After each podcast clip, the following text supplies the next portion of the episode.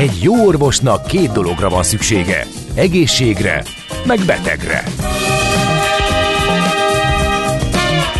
Folytatódik a minden hétköznap reggel jelentkező tünet együttes. Millás reggeli, a gazdasági Muppet Show. Mindennapi orvosság sorvadás ellen. Kérdezze meg orvosát, gyógyszerészét.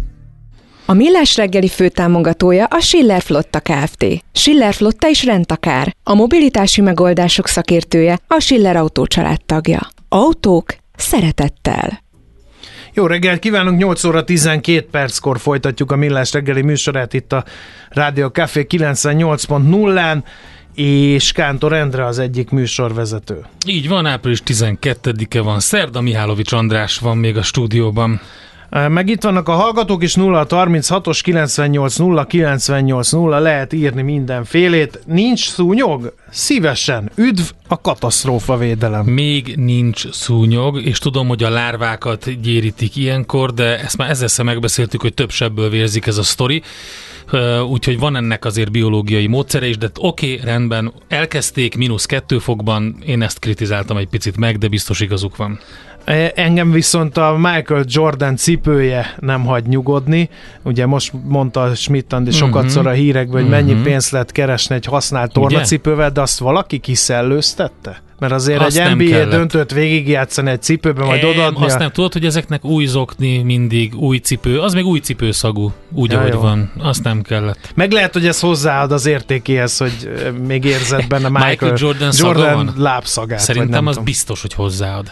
Jó, hogy innen hogy fogunk az energetikára átkötni, arról fogalmam sincs, de hogy erről lesz szó.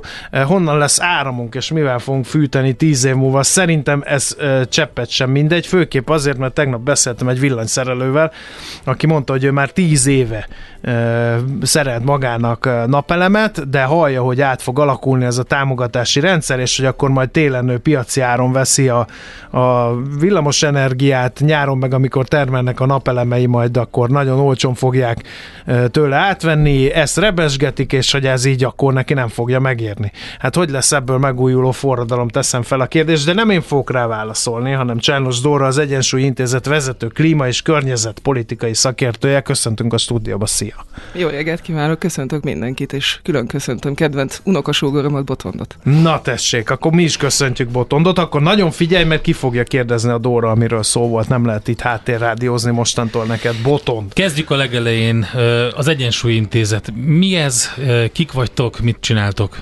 Az Egyensúly Intézet egy úgynevezett szakpolitikai agytröszt, ez mm, idegen szóval think tank néven fut. Ennek az a lényege, hogy csak középtávú szakpolitika alkotással foglalkozunk, aktuál politikával nem, és azon gondolkodunk, hogy hogyan válhatna Magyarország egy jobb helyé 2030-ra.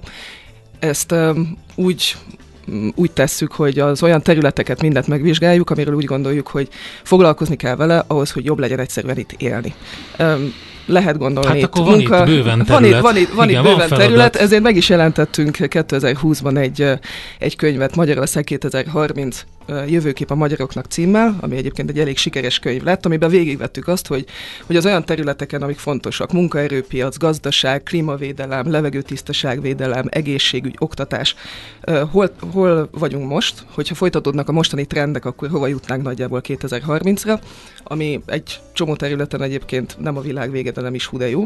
És hogyha szeretnénk azt, hogy ennél sokkal jobb legyen itt tíz év múlva, akkor miket kellene megváltoztatni. És amióta megjelentettük ezt a könyvet, azóta sorra veszük a különböző témákat, amik ebben a könyvben vannak, és erre kidolgozunk um, hosszabb szakpolitikai javaslatokat, mindig külső szakértők bevonásával, mindig van egy, egy háttéranyag, Egyébként az Egyensúly Intézet honlapjáról ingyenesen letölthető az összes anyagunk, és van egy rövidebb összefoglaló, hogy a döntéshozók számára, a gazdasági és politikai, kulturális döntéshozók számára, akiknek nincsen idejük 70 oldalt elolvasni minden témában, egy rövidebb verzió is legyen, és a rövidebb verziónknak is van egy egyoldalas összefoglalója a végén, ami a fő javaslatainkat megfogalmazza, és így a A klímavédelemmel kapcsolatban is vannak javaslataink, és két hete jelent meg az energetikával kapcsolatos Igen, és ezért is, ezért is hívtunk be a stúdióba, mert ez egy olyan nagyon forró téma, hogy orosz gáz, nem orosz gáz, kell -e atomerőmű, nem kell -e atomerőmű, akárhányszor ezek a témák terítékre kerülnek, mindig felpörgeti a hallgató közönséget, hát mindenkinek van, van politizálva, ugye ez is egy probléma, úgyhogy mi az executive summary energetikai szempontból, akkor nézzük ezt, mert senkinek nincs nincs ideje a 70 oldalra. Oké, okay, akkor csak felolvasom. Nem, a, hát ha az egy, egy gondolatot akarnánk megjegyezni, akkor az, hogy energiahatékonyság mindenek fölött, tehát ezzel kell kezdeni. Szerintem nagyon... Tehát, nagyon... tehát most, akkor, akkor, akkor most nagyon rossz irányból közelítjük éppen a dolgot, mert azon vitatkozunk, hogy orosz gáz vagy nem orosz Igen. gáz, atomerőmű vagy nem atomerőmű, ti viszont azt mondjátok, hogy először ne, először csökkentjük, csökkentsük van, az energiafogyasztást. Tehát nem arról van szó, hogy, hogy azt az energiát, amit most felhasználunk, azt mondjuk a gázt váltsuk ki villamos energiára, és abból állítsuk elő. Nem, itt arról van szó, hogy a végső energia felhasználásunkat azt nagyban csökkenteni kell. Egy 25-30 százalékkal csökkenteni lehet egyébként a, a primer energia felhasználásunkat 2030-ig, hogyha most elkezdünk egy intenzív átalakítási programot. Hogyan? Hogyan kellene? Az első, első és a legfontosabb terület, ami egyébként segít a, a az energia függetlenségnek a, az előremozdításában is, az az, hogy, hogy csökkentjük a, gáz, a földgáz felhasználást. Ezt a, az épületszektoron keresztül lehet a legjobban, leg, legkönnyebben elkezdeni. Gondoljatok bele, és a, a kedves hallgatóknak is mondom, szerintem egészen, egészen elképesztő, hogy a, a magyar háztartásokban a, a fűtés 70% fölötti számban, ö, arányban földgázzal történik. Tehát földgázzal vagy földgázzal is történik. Tehát, hogyha, hogyha csökkentjük a földgáz felhasználást az épületekben, akkor ö, ö, csökken a, a kitettségünk, illetve amit nem érintettünk még, de hogy itt alapvetően van egy klímaválság is a háttérben, amihez ugyancsak csökkenteni kell a földgáz felhasználást és a foszilis energiahordozók felhasználását, akkor az épületszektornak az átalakításával energiabiztonsági és klímabiztonsági célokat is előre mozdítunk. Szuper, de ez mit, mit jelent a gyakorlatban? Szigetelni? Szigetelni és harmadszor is szigetelni? Ez azt jelenti, hogy egyrészt holnaptól passzív házakat kellene csak építeni lényegében, de ez az új építés nem oldaná meg a problémánkat, mert a most álló házaknak, épületeknek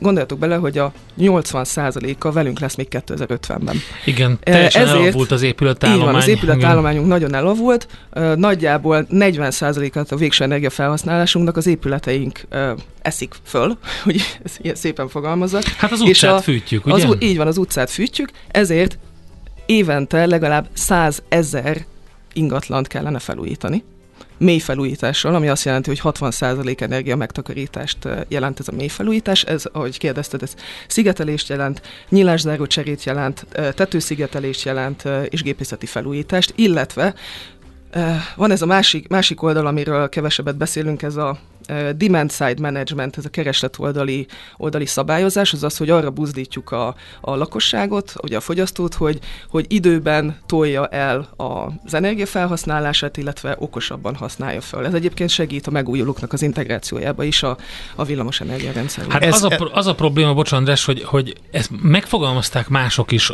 hogy aki, aki átolt szettig végig gondolta ezt a, ezt a kitettséget, energiafüggőséget, hogy hogy nem azt látjuk a döntéshozóktól, hogy egy olyan intézkedés csomag jönne, ami segíti a lakosságnak a, az erre való átállást, hogy szigeteljenek, hogy gazdaságossá tegyék az épületeket, hogy csökkentsék az energiafelhasználást, hanem inkább ilyen sapkák vannak, meg mindenféle segítség a rezsivédelem és, és stb. Tehát a másik oldalon próbálnak nyilvánvalóan egy áramszámlából és egy gázszámlából rögtön látszik, és jól kimutatható aláhúzva, hogy, hogy mit spóroltunk most így meg.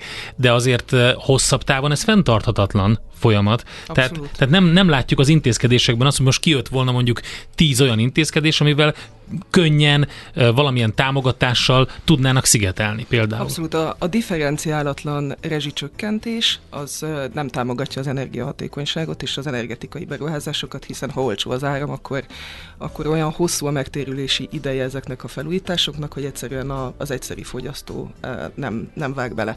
Ez természetesen csak úgy tud működni, és ez biztos, hogy rengeteg területen elmondják a vendégeitek, hogyha van egy kiszámítható jogi környezet, egy kiszámítható piaci környezet, ez az kell, hogy kormányzati ciklusokon átívelő épületenergetikai felújítási program valósuljon meg. A, szokták kérdezni tőlünk az Egyensúly Intézetnél, hogy akkor mi naívak vagyunk-e. Nem, nem vagyunk naívak, úgy gondoljuk, hogy, hogy nem akkor kell elkezdeni szakpolitikai javaslatot írni, amikor ott van a, az igény rá a kormányzati részről, hanem ezeket el kell készíteni, hogy lehessen belőle válogatni annak, aki döntéshozói pozícióban van. Igen. Megkérdezik a hallgatók a célt, és hogy biztos, hogy a lakosság a legnagyobb gázfogyasztó? Ez, ez megint ilyen labdapasszolgatásba fog átmenni előbb-utóbb, ha ezt nézzük, mert hogy ahol, miért nem kezdi az ipar? Uh-huh. Miért nem kezdik a nagyvállalatok? Ők fogyasztják, ott van a PT nitrogénművek, ha azt kivennénk a képletből, akkor nekem nem kéne szigetelni, és fűthetném az utcát tovább boldogan. A kérdés jogos, a kérdés jogos, hogyha valaki boldogan szeretne utcát fűteni, akkor nehéz. A, a kérdésre egyszerű a válasz, egyszerűen a, a technológia, rendelkezésre áll az épületszektornál. Tehát technológia alatt és szigetelés, nyílás, záró, és amit az előbb, előbb említettem. Tehát ott van a technológia, viszonylag könnyen megvalósítható, természetesen kellenek hozzá támogatások, és úgy kell a támogatási rendszert kialakítani, hogy, hogy a, a, a szociális szempontokat e, figyelembe vegyük, de a végső energiafelhasználásunk 40%-a nagyjából az épületszektorhoz kapcsolódik. Ez egy nagyon nagyon De nem csak maga. lakóépületek vannak benne, hanem irodák van, és szállodák, stb. középületek, így van, így van, és e, egyébként e, csak hogy hogy a, a szívemnek fontos klímaváltozás kérdését is belevegyem. A klímaváltozást okozó üvegházhatású gáz kibocsátásnak is nagyjából az egyharmada az épületszektorhoz kapcsolódik. Tehát a, az, hogy, hogy itt a az energiaválságot sokkal inkább megérezzük, mert nagyon-nagyon kézzelfogható. Az nem jelenti azt, hogy nincs itt a klímaválság a háttérben, ami, ha belegondolunk a tavaly nyári aszályba, hogy milyen, milyen következménye volt a mezőgazdaságra, az élelmiszer értékláncra, stb., vagy, milyen, vagy hogy a hőhullámok milyen problémákat okoznak a legfiatalabbaknál, legidősebbeknél. Tehát ezek, ezek mind olyan fenyegetések, amik évek óta itt vannak, csak a, a, a háború és a, a háború okozta energiaválság, az ezt az egész problémát így az arcunkba tolta. Igen, az arcunkba tolta, hogy lett egy hirtelen probléma megoldandó probléma, Igen. de nyilván nem megy el a másik, ami nem megy el, van. Nem megy el a másik Igen. probléma, de lehet a kettőt, és itt, itt van az a pillanat, hogy, hogy felelősségteljes bátor döntéseket kell hozni, hogy lehet úgy dönteni, ö, olyan döntéseket meghozni, amik a klímaválságot és az energiaválságot is kezelik. Tehát mondjuk azt, amit említettem, hogy...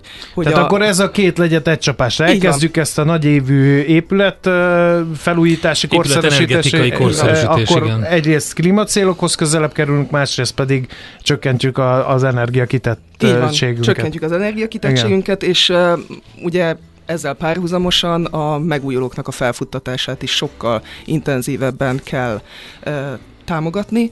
A jelenleg 12% körüli a megújuló aránya villamosenergia felhasználásba. Mi azt mondjuk az Egyensúlyintézetnél, hogy ezt 35-36%-ra föl lehet, föl lehet tornázni megfelelő támogatási, támogatási politika mellett. Na, innen folytatjuk, mert ugye azt beszéltük meg, hogy az első lépés mindenképpen az energiaigény csökkentésének kell lennie szerintetek, és akkor ha megmaradó energiaigényt miből fedezzük, ezzel jövünk vissza a zene után, ha jól látom Kántor Endre nonverbális jeleit. De vendégünk Csernus Dóra, az Egyensúlyintézet vezető klíma és környezetpolitikai szakértője kérdez kérdezzetek tőle 0636 980 980.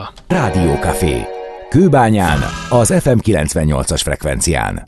Folytatjuk a beszélgetést Sárnus Dorával, az Egyensúly Intézet vezető klíma és környezetpolitikai szakértőjével, annak kapcsán, hogy az Egyensúly Intézet legújabb szakpolitikai javaslat csomagja Magyarország új 2030-as energiarendszeréről megjelent, ebből e, tallózunk szemelvényeket. Az elmúlt percekben ugye megbeszéltük, hogy az első lépés az energiaigényeknek a visszafogása e, lehet. De ami e, megmarad energiaigényt, azt, e, és itt ez egy nagyon nehéz téma megint csak, miből lehetne előállítani szerinted fenntartható módon minden szempontból, tehát gazdasági szempontból és klímapolitikai szempontból is fenntartható módon.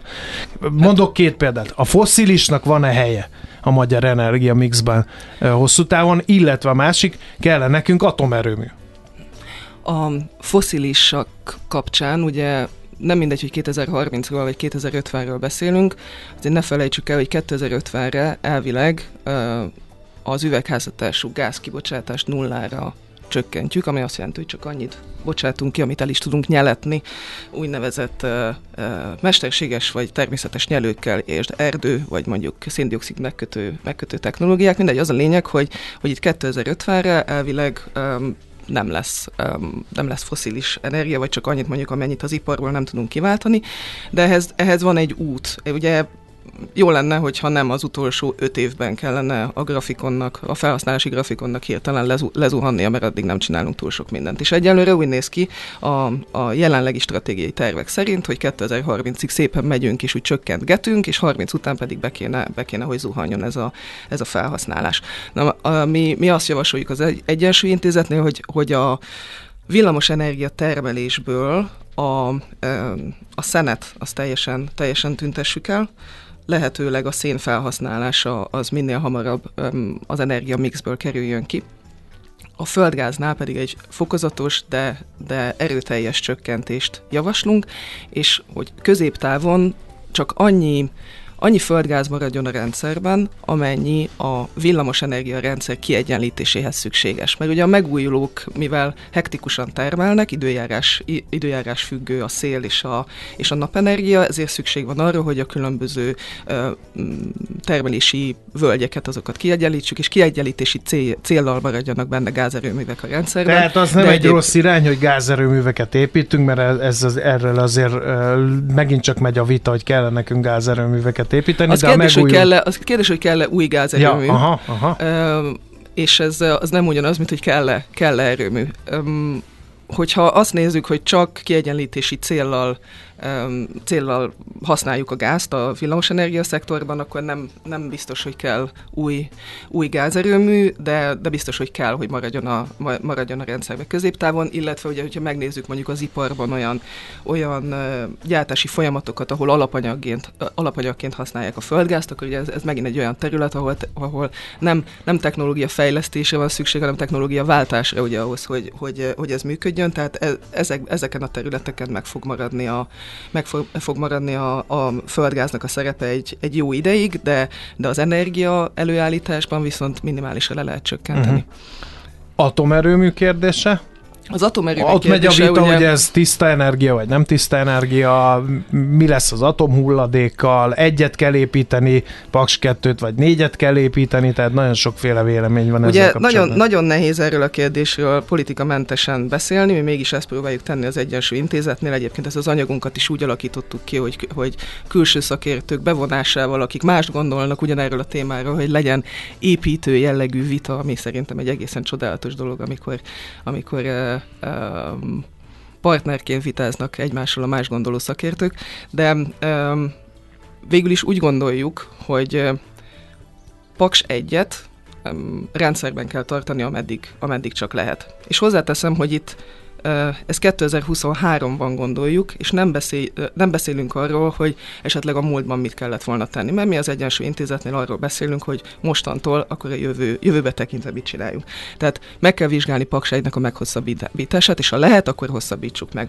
Paks 2-nél pedig az a helyzet, hogy Valószínűleg a következő évtizedekben óriási áttörés lesz a megújulók terén. A, a hatékonyságukban, a tárolási technológiákban, a korábban említett demand-side management területén, tehát um, rengeteg változás lesz, emiatt a, az ilyen centralizált nagy erőművek, mint a, mint a PAX 2, uh, lassítani fogja az energiaforradalmat, valószínűleg soha nem fog megtérülni, egy holteherként fog a, a rendszeren a rendszerben ülni, szerepelni, igen. a rendszeren ülni, köszönöm, de de van mondjuk egy 10% esély, hogy ez az óriási áttörés nem történik meg. És akkor felelős döntéshozóként én mondhatom-e azt, hogy állítsuk le Paks 2-t, mert bízom abban, hogy, hogy meg lesz ez az áttörés de ha még sincs meg, és valószínűleg meg lesz, de ha még sincs meg, akkor nem fogom tudni megépítetni a második atomerőművet egy év alatt, két év alatt. Jó, de ezt és nem ez lehet a, és ez óriási, akkor, ez az mert ugye dilemma. a másik, az abszolút dilemma, ezzel egyetértek, csak a másik oldalon ott van ez a, ennek a terhe, a költségvetésre, a, az elköteleződésre, most tök mindegy, hogy milyen fél irányába, de mondjuk egy, és hogy azért azt meg lehet vizsgálni közgazdaságilag ö, ö, objektívan, hogy ez egy jó vagy egy nem jó konstrukció, mennyire jó ez a hitel, és a többi. Tehát ezt az összeget, hogyha arra fordítanánk, hogy az itt lévő mondjuk geotermikus energiát elkezdjük kihasználni, vagy inkább abba fektessünk, amire bizonyos tanulmányok születtek, és azt mondják, hogy elképesztő tartalék van, főleg Magyarországon ebben, akkor, akkor lehet, hogy máshogy tudnánk erbe gondolni, hogy az a 10% esély megvan, de hogyha, hogyha másba fektetünk, akkor ki tudjuk használni. Abszolút, abszolút igazad van. Én még annyit tennék hozzá az előző kérdéshez, mert nem válaszoltam, hogy tiszta energia az atomenergia nekem az az álláspontom, hogy nem. Tehát ez egy karbon semleges energiatermelési forma, ami a klímaváltozás elleni küzdelemben segít, de zöld energiának semmiképpen nem, nem tekinthető. Ugyanakkor, ugyanak, az Unióba ugye a zöld kalap alá, de ez mert, egy ilyen mert, kényszer Igen, volt. mert ugye, tehát ez az egész, ami Paks körül van, ez egy kényszer. Az, amit, én, amit az Egyensúly Intézetnél mondunk, az is, az is egy kényszer, egy időkényszer, és um, tehát alapvetően egy, egy idő, időkényszer és technológiai kényszer miatt, miatt történő kényszer megoldás. Mm, de a geotermiára visszatérve, ha a megújulókat a megújulók részarányát növelnénk. Tehát egyrészt mondjuk a, a 2030-ra a napenergia kapacitást, a mostani 4000 megawattról 9000 megawattra gond nélkül föl lehet tornázni. Természetesen ez megfelelő hálózatfejlesztésre van szükség nem ártana egy megújuló energiatörvény, amit a, a, a piaci szereplők nagyon-nagyon régóta kérnek, hogy, hogy ne alacsonyabb szintű jogszabályok befolyásolják egyik napról a másikra az ő, az ő, az ő működésüket, hanem legyen egy megújuló energiatörvény.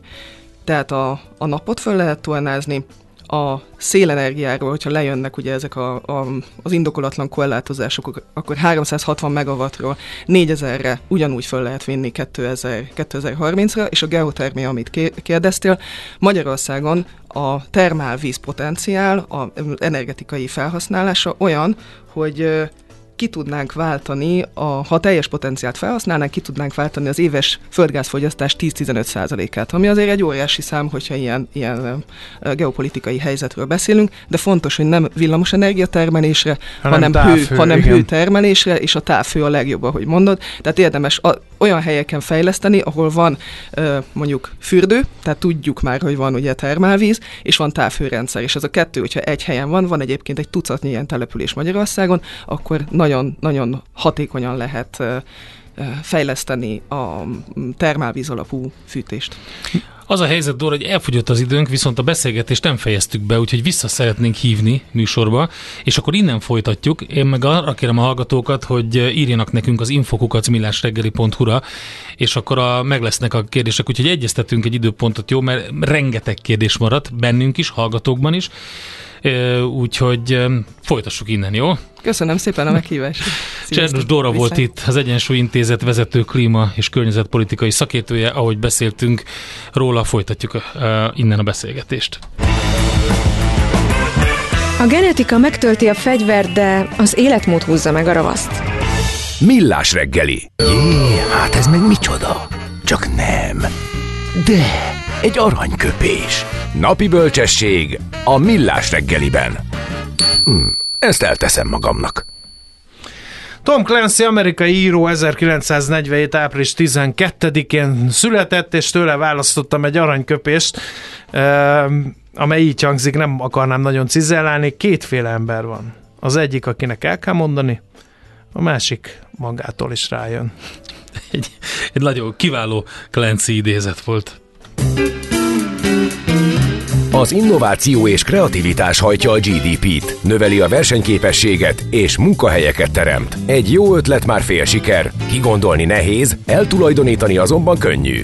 Érdemes jól védeni, mert a szellemi tulajdon kincset ér. Gondolkodom, tehát vagyon. Pomázi Gyula, a Szellemi Tulajdon Nemzeti Hivatalának leköszönő elnöke van itt a vonalban. Jó reggelt kívánunk! Jó reggelt kívánok én is mindenkinek. Pont azért mondtam, hogy leköszönöm, mert ő új feladatot kapott, és egy másik elnök követi őt, de hát pont arról beszélünk, hogy hogyan változott az elmúlt években az innovációs ökoszisztéma, milyen, és milyen szerepet játszott ebben a Szellemi Tulajdon Nemzeti Hivatala. Ó, hát csak reménykedni tudunk benne, hogy eh, kiemelt szerepet eh, kapott maga a szellemi tulajdon jog kérdése, és az, hogy a hivatal ezt valamilyen formában kezelni tudta, vagy kezelni tudja, és egyre erőteljesebben tud erre fókuszáltan segítséget adni azoknak, akik igazából ilyen típusú problémákkal küzdenek. Ez azt gondolom, hogy egy nagyon-nagyon fontos folyamat volt itt az elmúlt időszakban. Ennek nagyon-nagyon régi hagyománya van, 127 éves a hivatal, nyilván nem kell visszamenni 127 évre, de az elmúlt pár évnek azért a szellemi tulajdonjogokhoz kapcsolódóan az innovációs ökoszisztémában van egy nagyon komoly jelentősége. Elkezdtek rá odafigyelni a világban mindenütt, mert hogy üzleti értéket képvisel. Az immateriális javak között ott van a szellemi tulajdonjog, és akinek egy csöpnyi esze van, és egy egész picit koncentrál arra, hogy mi az az üzlet, amiben ő van, amiben él és dolgozik, független attól, hogy az állami, független attól, hogy az magán, független attól, hogy az kutatói világ, ezeknek az értékét, ezt igazából, ami, ami, amire fókuszálva mi is nagyon sok minden, ennek az üzleti értékét kell tudni jól eltalálni, jól uh, kialakítani, és ezzel gazdálkodni. És emögött üzleti jogok vannak, emögött szellemi tulajdonjogok vannak, és amit ott talán elértünk itt az elmúlt időszakban, hogy uh, együttműködve önökkel is persze természetesen, és hát uh, egekben magasztalva azt a fajta sajátos megközelítést, amit a Millás reggeli ebben az értelemben gyakorol, hogy igen, kinyitni, mögé menni, megérteni, és egy egész picit ezt a fajta penetrációját ennek az egész történetnek elvinni szinte mindenki számára. Na igazából azt gondolom, hogy ezek azok a nagyon fontos történések, amelyeket az elmúlt időszakban sikerült elérnünk. Elnök úr, van itt a, hát hogy is mondjam, baromi nehéz lehet, mert beletartozik ugye ez a komolyan változó gazdasági környezet, volt itt minden a, a háború, kezdve, a koronavíruson a, keresztül, a, a mindenféle gazdasági problémákon keresztül. Szóval tényleg egy ilyen helyzetben ez, ezt az egész innovációs ökoszisztémát és jogot hogy is mondjam, felügyelni és ráadásul gondozni, azért nem lehetett egyszerű. Nem egyszerű, és különösen abban a környezetben nem egyszerű, ahol a világon mások lényegesen gyorsabban és ügyesebben rájöttek arra, hogy emögött üzleti érték van. Tehát a szellemi tulajdonjogot nem csak megszerezni lehet, meg kell, és ezzel utána valami fenntartási tevékenységen keresztül, hanem élni is lehet ezekkel a jogokkal, és nem véletlen az ázsiaiak előretörése, nem véletlen Európa kiszorulása, nem véletlen az, hogy a különböző gazdasági folyamatokban egyre erőteljesebben jelenik meg a szellemi tulajdon jog kérdése, mert ezek a jogok termelési jogokká, ezek a jogok kereskedelmi jogokká konvertálhatóak, és innentől kezdve egy olyan jellegű bevételt tudnak a jogtulajdonosok számára hozni, olyan jellegű lehetőségeket biztosítanak, amely hosszú távon is 5-10-15 évre, amíg egy-egy oltalon fent áll, ezeket képes biztosítani. És igazából ez a fajta üzleti tudatosság jelent meg, rájöttek arra nagyon sokan, és ebben a környezetben ez az egyik fontos tényező, hogy ez az a, a úgymond nem csak termék eladhatósága, termék gyárthatósága egy fontos egy üzletben, vagy az innovációja és az erre ráépülő technológiai, módszertani, eljárásbeli, protokollbeli történetek, hanem nagyon sokszor az, ami itt megjelenik másodlagosan, az a szellemi tulajdon jog kérdése.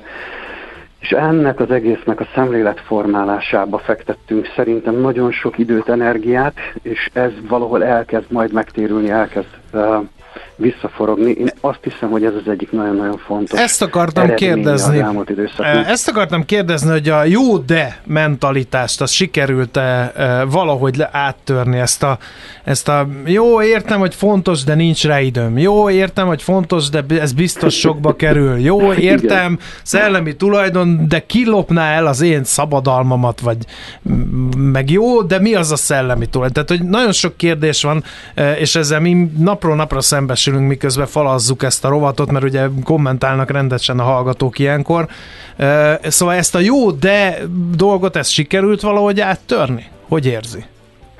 A törődik mondjuk így jó, tehát hogy így elkezdtük a jégtörést, és az a jégtörés azért folyamatosan zajlik. Minél több kérdés van, annál jobb. Minél többet beszélünk róla, annál tisztábbá válik maga a történet.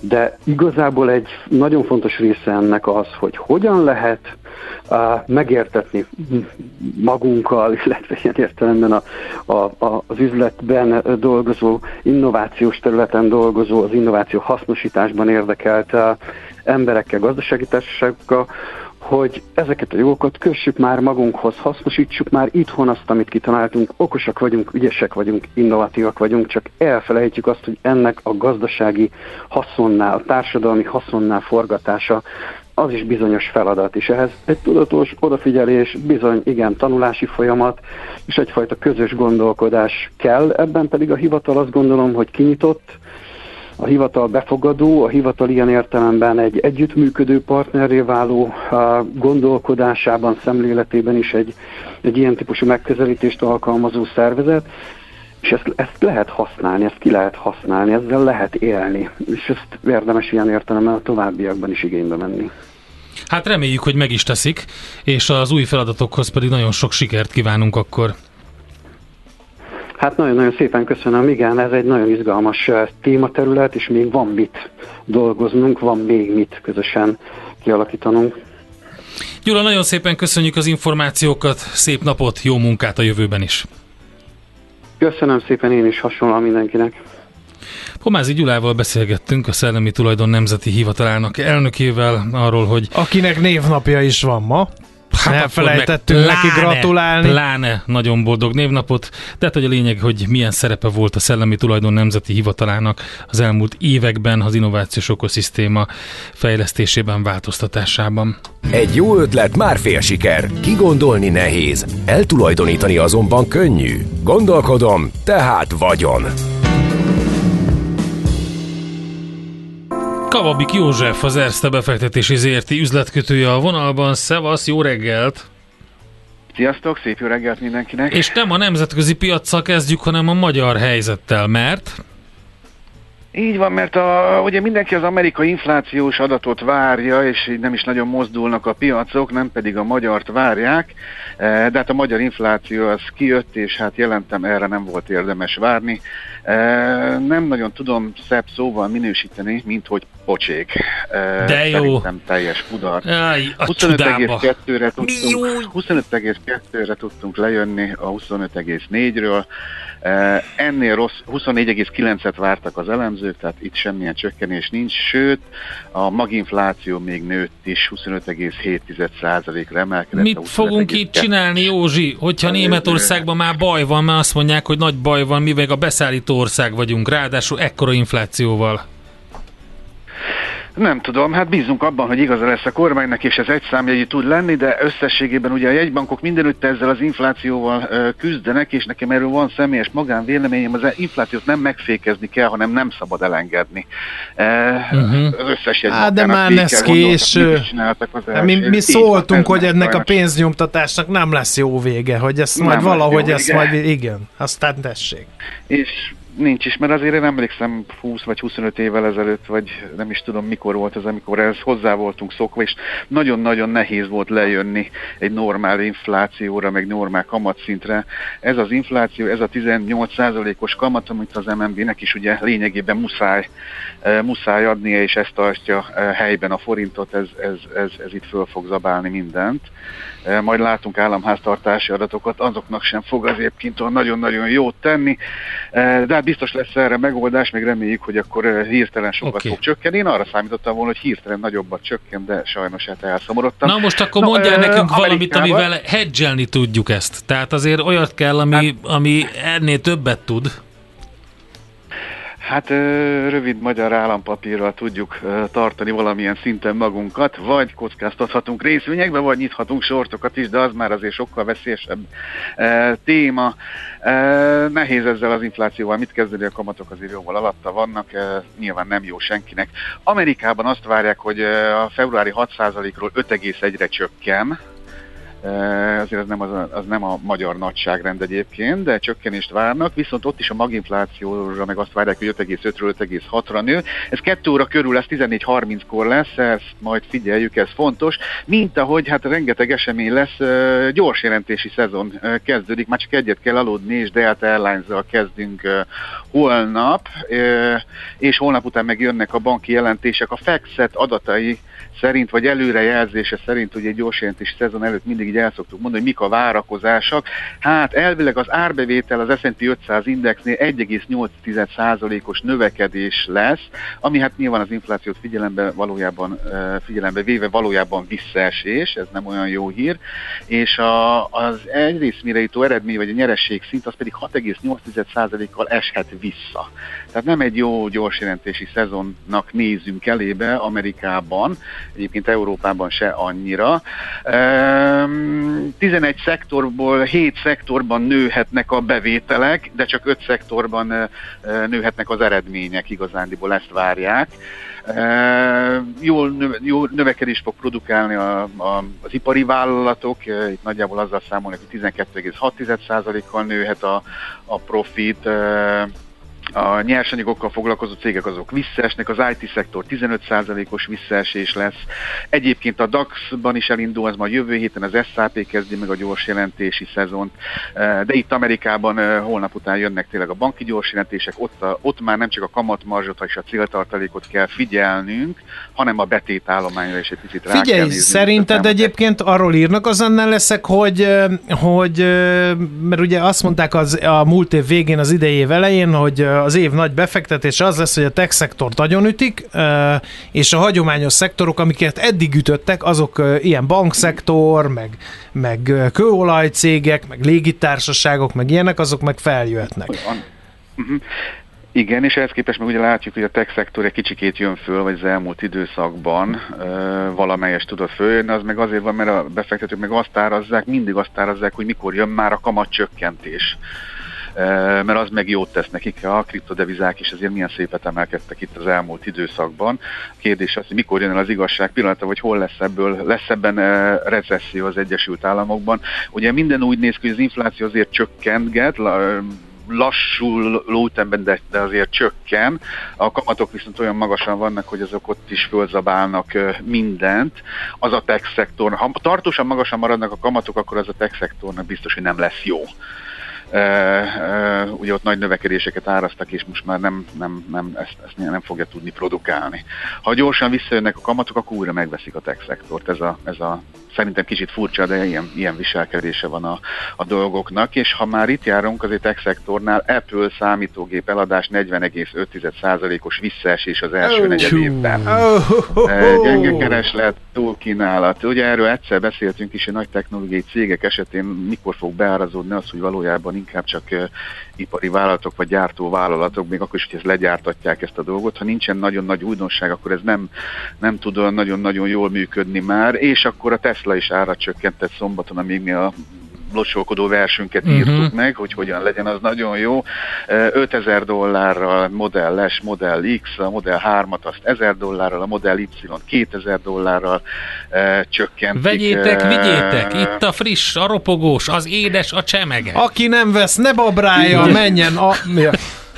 De hát figyelj, van, a Warren Buffett meg Japánba látogat, és ott vesz cégeket. Hát ez tök jó, hát eddig Japánt így mellőztük. Nagyon helyes, és arra is figyeljen még Warren Buffett, hogy a BMW eladásai meg csökkentek 588 ezerre az első negyed évben másfél százalékkal, ez is intőjel, úgyhogy ennyi fért bele mára. Hát Nagyon profi szép volt, összefoglaló köszönjük volt, szépen. köszönjük Az szépen. inflációs adatért külön köszönet. Köszönjük szépen, szervusz. szervusz, jó munkát! Sziasztok! Kababik Józseffel beszélgettünk az Erste befektetési ZRT üzletkötőjével. A Millás reggeli piaci hotspot rovata hangzott el. Azonnali és releváns információért csatlakozz piaci hotspotunkhoz. Jelszó Profit. Nagy P-vel. Na akkor, mit csinálunk nem most, csalás, András? nem említesz a Schmidt Andi és a hírek. Eh, hogy ő hol van, azt még nem tudjuk, de reméljük, hogy a hírek azért Aztán megérkeznek. maradunk Aztán az pedig energetikánál. Már meg? Ingatlan energetikánál. Igen, érintettük ezt a témát Csernus Dórával, de most uh, ingatlan energia mérleget fogunk itten barkácsolni, mert hogy ingatlan energetikai iránytűt ráadásul nem is mérleget teszünk majd ki, úgyhogy érdemes továbbra is velünk maradni, aztán pedig a levezető körben egy természetfotóssal fogunk megismerkedni szuperzöld rovatunkban. Mi mozgat embereket, hogy kérészeket, küszöket Figyelj, azt most akkor is mondom, és ajánlani fogom. Új ösvényt hoztak létre ott a Gemenci erdőnek a déli részében, ott a Bajai területnél. Egy vaddisznó lábnyommal jelzett ösvényt kell követni, tehát ugye az a jelzés, és képzeld el, olyan megfigyelőket hoztak létre, a padokra le tudsz ülni, és gajakból van szőve ilyen kerítés, ahol csak ilyen kémlelő nyílás van, és a tisztásra lát rá, ahova kijönnek a vaddisznók hajnalban, meg délután, jó tücsörögsz. Igen, ha e- Elmentem ezt megnézni, tudod, te, mi történt? Aztán este beül a jó nagy nem, kaliberű vadászpuskával nem, nem valaki. Elmentem oda nézni vaddisznót, és tudod, mit és láttam? Mit Két szarvast. Nudistákat. Gyönyörű szarvasokat. Nudistákat nem láttam, hála a jó Istennek. Nyugodjon meg, nekik azt mondtuk, maguk az őrültek. Millás reggeli